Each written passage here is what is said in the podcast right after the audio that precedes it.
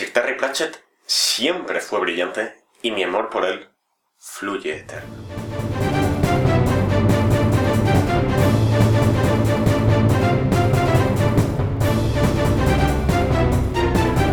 Buenos días, tardes o noches, dependiendo de la hora a la que me estéis escuchando.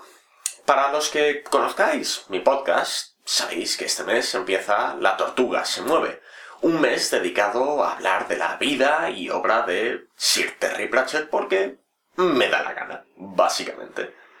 Esta semana vamos a hablar de la décima novela del mundo disco, su magnum opus. El mundo en sí, la novela está bien.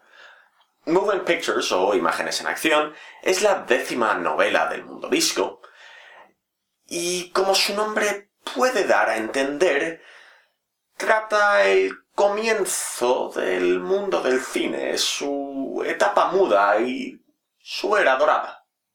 En el libro, Víctor Tugelbent, un estudiante amago espléndidamente vago e inteligente, se convierte en la sensación del mundo disco cuando, junto con Theta Ginger Whittle, empieza a protagonizar clicks, como los aficionados llaman a las películas en el mundo disco. También la llegada del entrepreneur más despiadado del mundo disco, Cut Me Out Throat Dibbler, tiene algo que ver con la explosión de la popularidad del negocio de las imágenes en acción.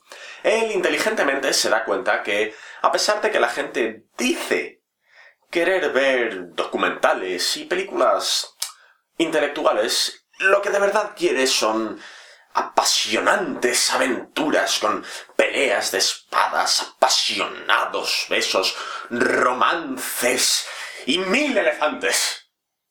No es coña. Parte del libro se dedica a cómo Dibbler quiere que en el equivalente de lo que el viento se llevó haya mil elefantes y, como todo, es espléndido. Este libro también marcaría la primera aparición de Gaspard, el perro maravilla, un perro parlante, un personaje que le gustó tanto a Sir Terry Pratchett que tuvo que inventarse una excusa para poder volver a utilizarle. Más adelante le utilizaría para que Gaspard se enfrentase al equivalente en caniche de Adolf Hitler. Ya hablaré de él más adelante.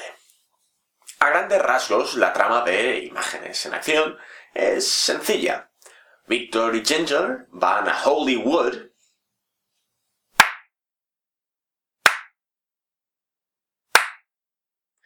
una ciudad donde antaño hubo una civilización que desapareció, se perdió.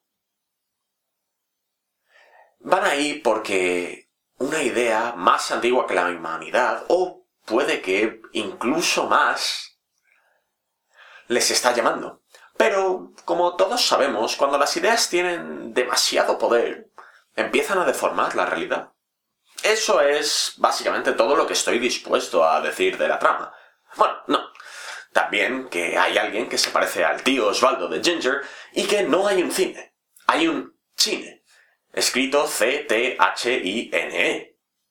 Como chulo. Como es tradicional para mí cuando hago estas reseñas, voy a cerrar con una cita del libro que he traducido yo del inglés al castellano. Todo parece interesante hasta que lo haces. Una vez lo has hecho, solo es otro trabajo más.